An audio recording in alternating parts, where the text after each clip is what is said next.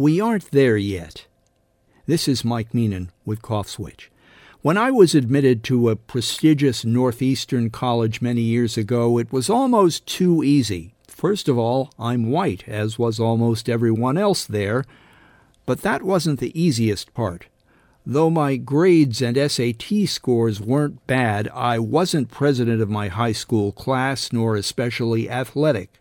I was not a classically trained musician, and as a teenager I didn't found a nonprofit to provide water to villagers in Africa. Why did this college want me? The admissions guy said that instead of creating a class of individually well rounded students, the college wanted a well rounded class made up of different kinds of students. I was close to feeling I didn't deserve to go there but I have since come to believe that the D word has more often than not been a source of trouble.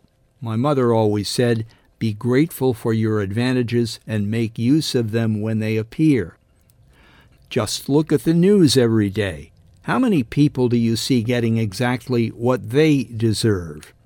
If you get thrown a line, grab it. You may not get another later on.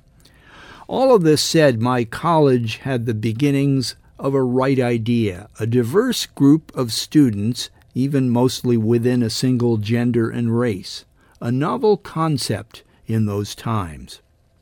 I have never been a big fan of affirmative action. On its face, it doesn't seem fair. But as Supreme Court Justices Sotomayor and Jackson said in so many words in their dissents to the majority court ruling taking race out of the equation in college admissions by fiat doesn't take it out of real life. I definitely don't support blanket cash reparations to members of oppressed minorities, but affirmative action has been a real and meaningful reparation in itself for decades. The only way you will put a dent in racism is by gathering people of different colors together so they can get used to one another. Creating that well rounded student body means ensuring that qualified members of minority groups are welcomed. Minorities in general have faced challenges, but it seems like blacks in particular historically have had the roughest deal, brought here against their will to serve as slaves.